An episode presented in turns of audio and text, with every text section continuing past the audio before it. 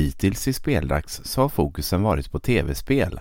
Men idag ska vi ta en titt på lite annan popkultur från förr, nämligen tv-serier. I dagens avsnitt så går vi igenom tio stycken otecknade tv-serier som jag tittade på när jag växte upp. För nu är det speldags!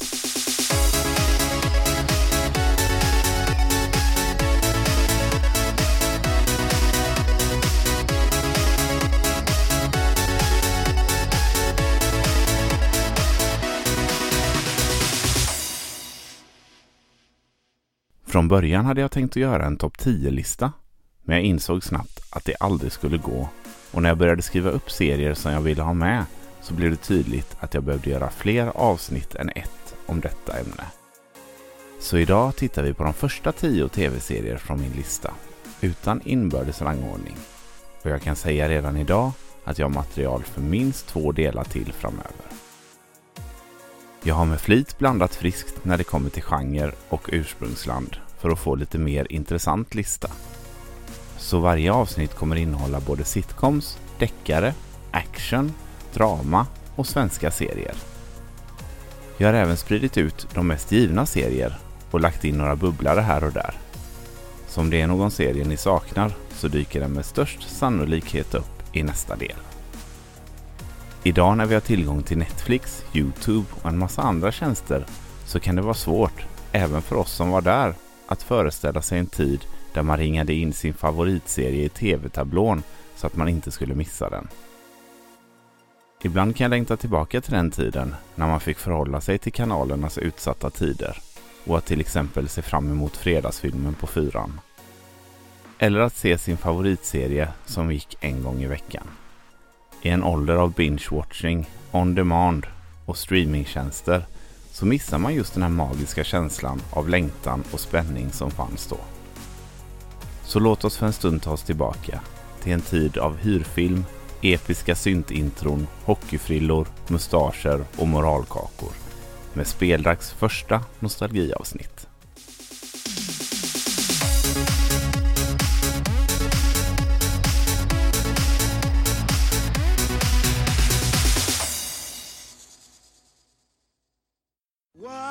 What would you do if I sang out of tune?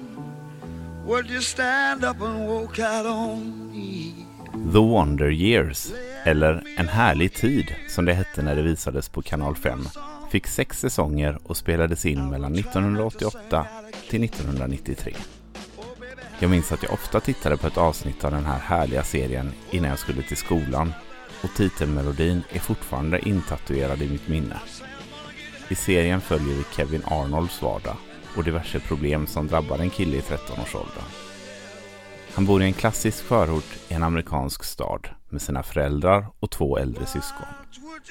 Man får även följa hans bästa kompis Paul och hans flickvän Winnie. Serien utspelar sig i slutet av 60-talet och har en härlig nostalgisk känsla över sig. Något som förstärks med hjälp av berättarrösten som inleder varje avsnitt. Berättarrösten tillhör Kevin som vuxen och görs av Daniel Stern som är mest känd som Marv från Ensam Hemma-filmerna. Serien vann många priser under åren den visades och seriens struktur har blivit en förebild för många kommande serier åren därefter. Fred Savage, som spelar Kevin Arnold som ung, var även huvudskådespelaren i The Wizard, eller Gameboy som filmen hette här. En idag kultklassad film bland gamers som gjordes i samarbete med Nintendo för att bland annat visa upp det kommande Super Mario Bros 3. Men det är en annan historia för ett annat avsnitt.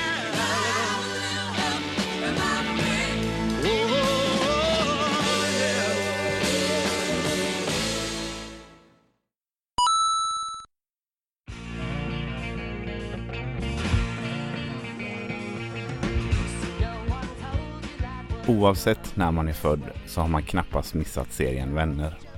Serien har sedan sin premiär 1994 ständigt visats på TV. Till den grad att de tio säsongerna nästan känns tjatiga.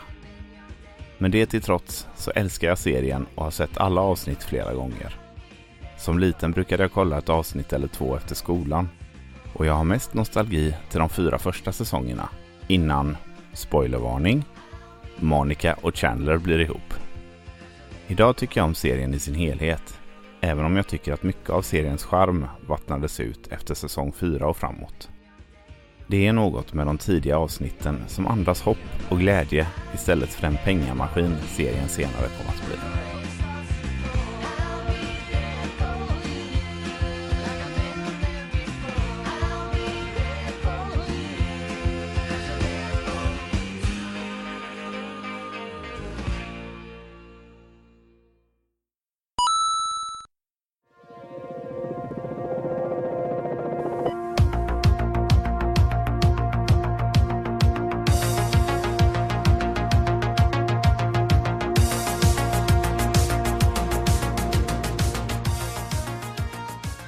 Mer ikonisk introlåt får man leta efter.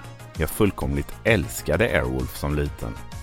Varje gång jag såg att det skulle komma på tv kändes det magiskt. Jag vet att jag ofta brukade bygga om mitt Lego Blacktron för att likna helikoptern och karaktärerna med sina svarta visir. Airwolf är en rätt så tidstypisk actionserie som gick i fyra säsonger från 1984 till 1987. Men de flesta räknar knappt med den sista säsongen då i stort sett allt och alla är utbytta. Både seriens skapare, manusförfattare, skådespelare och även helikoptern är helt borta från seriens sista säsong. Men de tre första säsongerna är fyllda av spänning, humor och välgjorda scener. Man följer String Hawk och hans vän Dom Santini som gör uppdrag åt CIA med helikoptern Airwolf. I gengäld så har CIA lovat att leta upp Strings försvunna bror, St. John. Detta är en av actionserierna från 80-talet som jag än idag tycker håller måttet. Mycket på grund av det höga produktionsvärdet samt riktigt bra skådespelarinsatser från både John Michael Vincent som String Hawk och Ernest Borgnine som Dom Santini. Varken actionsekvenserna eller humorn blir onödigt överdriven om man förlitar sig på ett bra manus och snygga scener. Varje avsnitt har sin egna historia med en början och ett slut. Men serien drivs ändå framåt med den överhängande storyn kring Strings försvunna bror.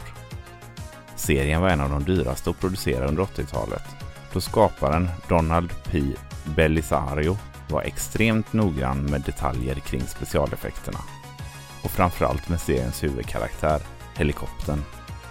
I alla avsnitt så användes en riktig specialbyggd helikopter vilket såklart bidrog till de höga produktionskostnaderna, men också till seriens popularitet.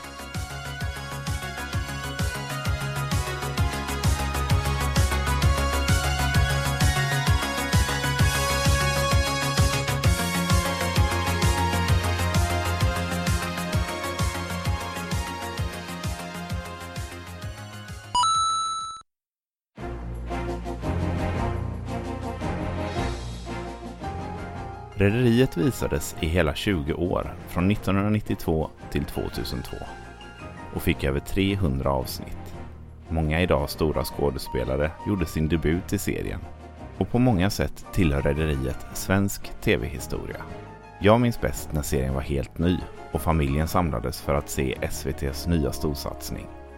Jag minns särskilt maskinisten Yngve som verkade snäll men i själva verket var ond och spänningen i varje avsnitt när de andra närmade sig sanningen. Efter några år slutade vi i familjen titta på Rederiet och jag har bara sett några enstaka avsnitt efter det. Men serien kommer alltid ha en plats i mitt och miljoner andra svenskars hjärtan.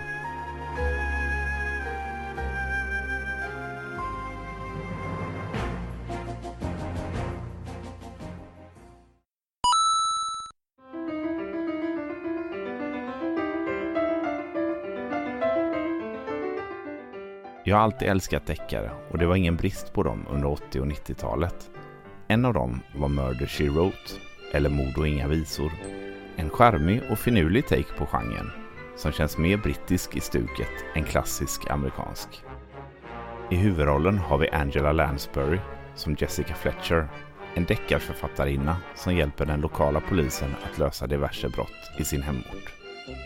Serien fick hela 12 säsonger och gick från åren 1984 till 1996.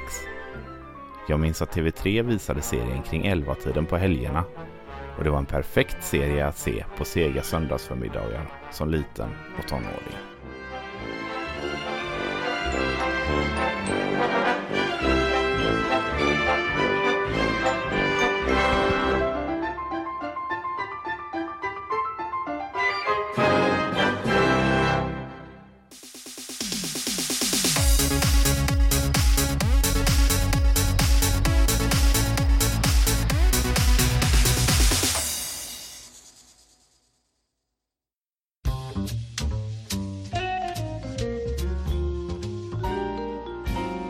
Finns nog ingen serie jag sett så mycket som Frasier.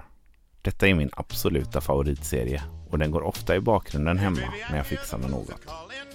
Redan som liten fastnade jag för serien, som ofta visades kring 19-tiden på femman, med repris vid 14 dagen därpå. Var jag hemma tidigt efter skolan någon dag så var det perfekt att se ett avsnitt medan man drack ett stort glas O'boy och åt en hönemacka med ost. För er som inte har sett serien så är det en briljant sitcom med ovanligt smart humor. Serien kom som en spin-off på Cheers, där Frasier var med som en av birollerna. Men här följer vi Frasier som radiopsykolog efter att han nyss flyttat tillbaka till sin hemstad Seattle. Där bor han med sin pappa och pappans fysioterapeut.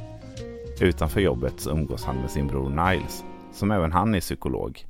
Och trots att Frasier är huvudkaraktären så hade serien aldrig funkat utan Nikes. Många roliga syskonkomplex tas upp, som jag tror att alla som har egna syskon kan relatera till. Serien gick i 11 säsonger med start 1993 och vann över 30 Emmys, något som få serier lyckats med. Det ryktas om att serien ska få en reboot med de flesta originalskådespelarna och jag hoppas verkligen att det stämmer. Scrambled eggs all over my face. What is a boy to do? Frazier has left the building.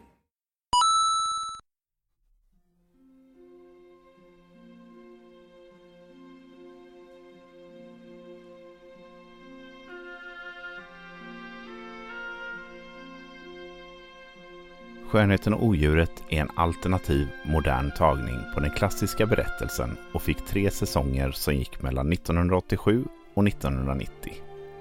I huvudrollen ser vi ingen mindre än Linda Hamilton, känd från bland annat Terminator-filmerna, och Ron Perlman, som på senare år gjort succé i bland annat tv-serien Sons of Anarchy. Vincent, odjuret, spelat av Perlman, räddar Catherine skönheten spelad av Hamilton från att bli kidnappad och en romans inleds.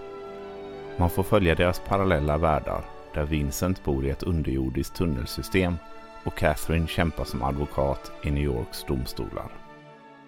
Med hjälp av någon typ av övernaturlighet känner Vincent av när Catherine är i fara och kommer till hennes räddning gång på gång. Mina egna starkaste minnen från serien är att jag brukade se den tillsammans med min mamma jag minns den som stundvis ganska otäck och att jag tyckte att det var så spännande att få se en i mina ögon vuxen serie tillsammans med min mamma.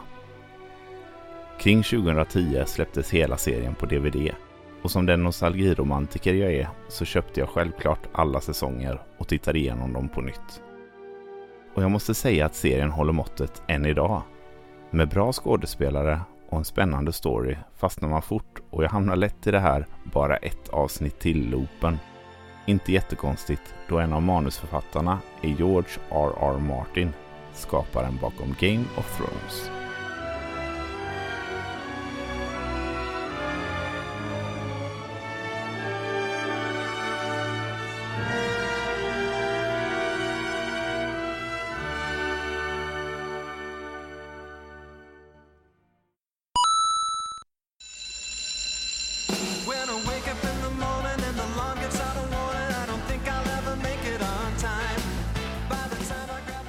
Pang i plugget gick mellan 1989 och 1994 och följde framförallt huvudkaraktären Zack Morris genom skolåren. Det kom flera uppföljare, filmer och även en reboot 2020 med flera av originalskådespelarna nu som vuxna.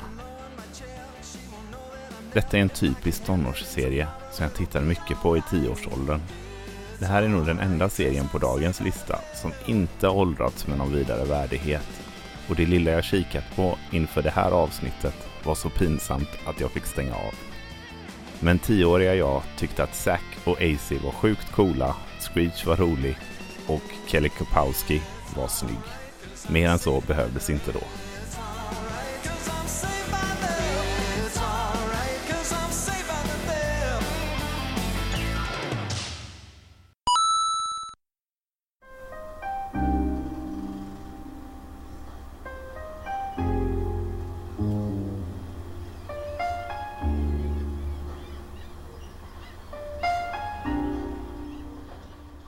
Snoken är en tv-serie som gick på SVT mellan 1993 och 1997.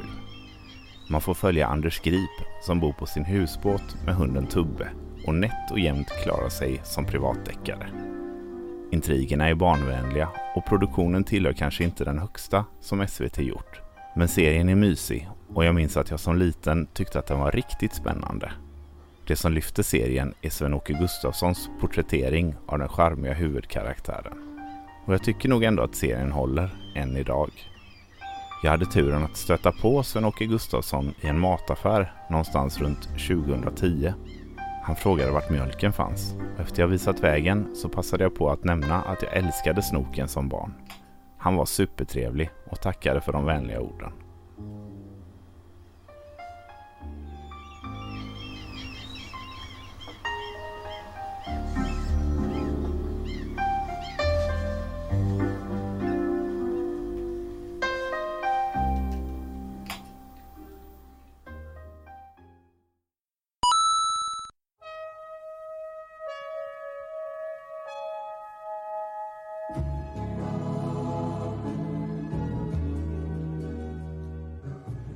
Robin of Sherwood är en av de mest hyllade tv-adapteringarna av den engelska legenden Robin Hood.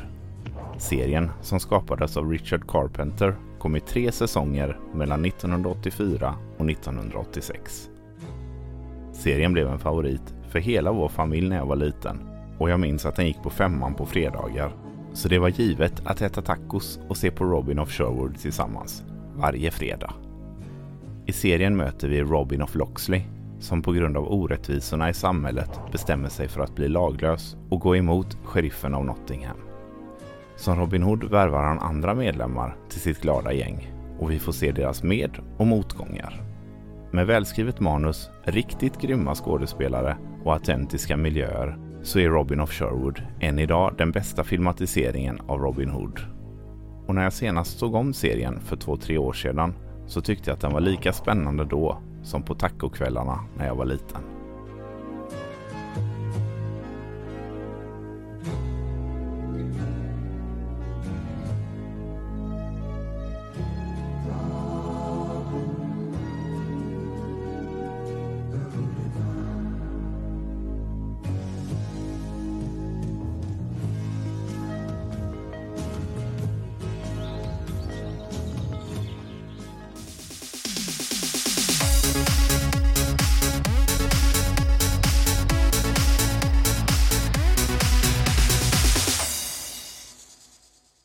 Det var allt för dagens avsnitt. Men jag har som sagt många fler serier att prata om, så det kommer fler delar med detta tema framöver.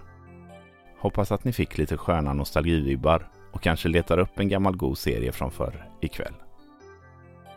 Tack för att ni har lyssnat. Vill ni stötta podden så lämna gärna ett omdöme eller om möjligt en kort recension i den app ni lyssnar på. Ni får jättegärna dela podden med era vänner eller i sociala medier. Det är svårt att nå ut så jag tar all hjälp jag kan få. Ni får gärna följa mig på Instagram också. Där heter jag kort och gott speldags. Vill man komma i kontakt med mig så görs det enklast på Instagram. Men det går även bra att mejla på speldagspodcast@gmail.com. Alltså speldagspodcast i ett ord at gmail.com. Ha en härlig dag så hörs vi i nästa avsnitt. Hej!